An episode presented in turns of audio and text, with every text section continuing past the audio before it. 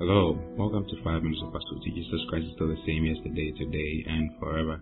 It's so great to become your way this morning. And I believe you're enjoying the series on the prayers of the Spirit, or the Spirit's prayer. Hallelujah. And uh, today we want to go on a step further. Yesterday we were talking about the riches of the glory of his inheritance in the saints. Hallelujah. And today we want to go on to the next thing. If you read from Ephesians 1, from verse 17, Paul says that I pray that the God of our Lord Jesus Christ, the Father of glory, may give unto you the spirit of wisdom and revelation and knowledge of him. I pray that the eyes of your understanding being enlightened, that ye may know what is the hope of his calling, and what is the riches of the glory of his inheritance in the saints. Hallelujah. And I believe we've covered all these things already. Verse 19 says, And what is the exceeding greatness of his power to us what? Who believe, according to the working of his mighty power, which he wrought in Christ when he raised him from the dead, and set him at his own right hand in the heavenly places, far above all principalities and power, and might, and dominion, and every name that is named, not only in this world, but also in that which is to come. Hallelujah.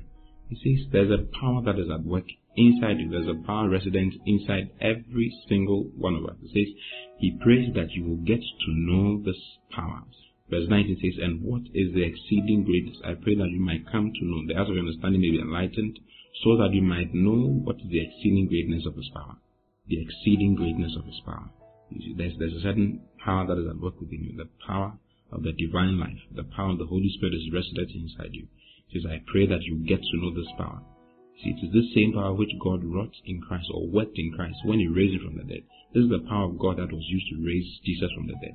It is the resurrection power. The resurrection power is living inside you and I. And that power is not afraid of anything. It's not afraid of death. It's not afraid of sickness. It's not afraid of anything. That power is full of strength, full of confidence. Hallelujah. You know, in other places, when you read, it says that I pray that you might be strengthened with might by His Spirit in your inner man. It's not so different. If you go to Ephesians chapter 3, I'm reading verse 14. It says, For this cause I bow my knees unto the Father of our Lord Jesus Christ, of whom the whole family in heaven and earth is named says, I pray that He would grant you according to the riches of His glory. Have you seen it? To be strengthened with might by His Spirit in the inner man. To be strengthened with might by His Spirit in the inner man. This power that is resident inside each and every one of us gives us ability, gives us strength. It's the miracle working ability of God that is resident in us. And that causes us to go the way God wants us to go, to think the thoughts that God wants us to think, and to produce the results that God wants us to produce. Hallelujah. There's a power that is at work in you says to know what is the exceeding greatness of his power. The exceeding greatness. This power is so exceedingly great and is resident inside you. He prays that you get to know. Because for most believers, they don't know. They don't know that this power is inside. That is why they move around looking for someone to pray for them. The power that raised Jesus from the dead is inside you. If only you look inside, if only you consider that power inside you, you wouldn't have to run around looking for someone to help you with anything. That power can do anything. It can do anything, and that power is at work in you. If you read in Ephesians, Ephesians chapter 3, what we read initially, in verse 20, it says, Now unto him that is able to do exceedingly abundantly above all that we ask or think, and it is according to the power that worketh in us. Unto him be glory in the church by Christ Jesus throughout all ages, world without end. Amen. It says, Now unto him that is able to do, God is able to do exceedingly abundantly above all that you can ask or think but it's according to the power, according to the working of His mighty power that is inside you.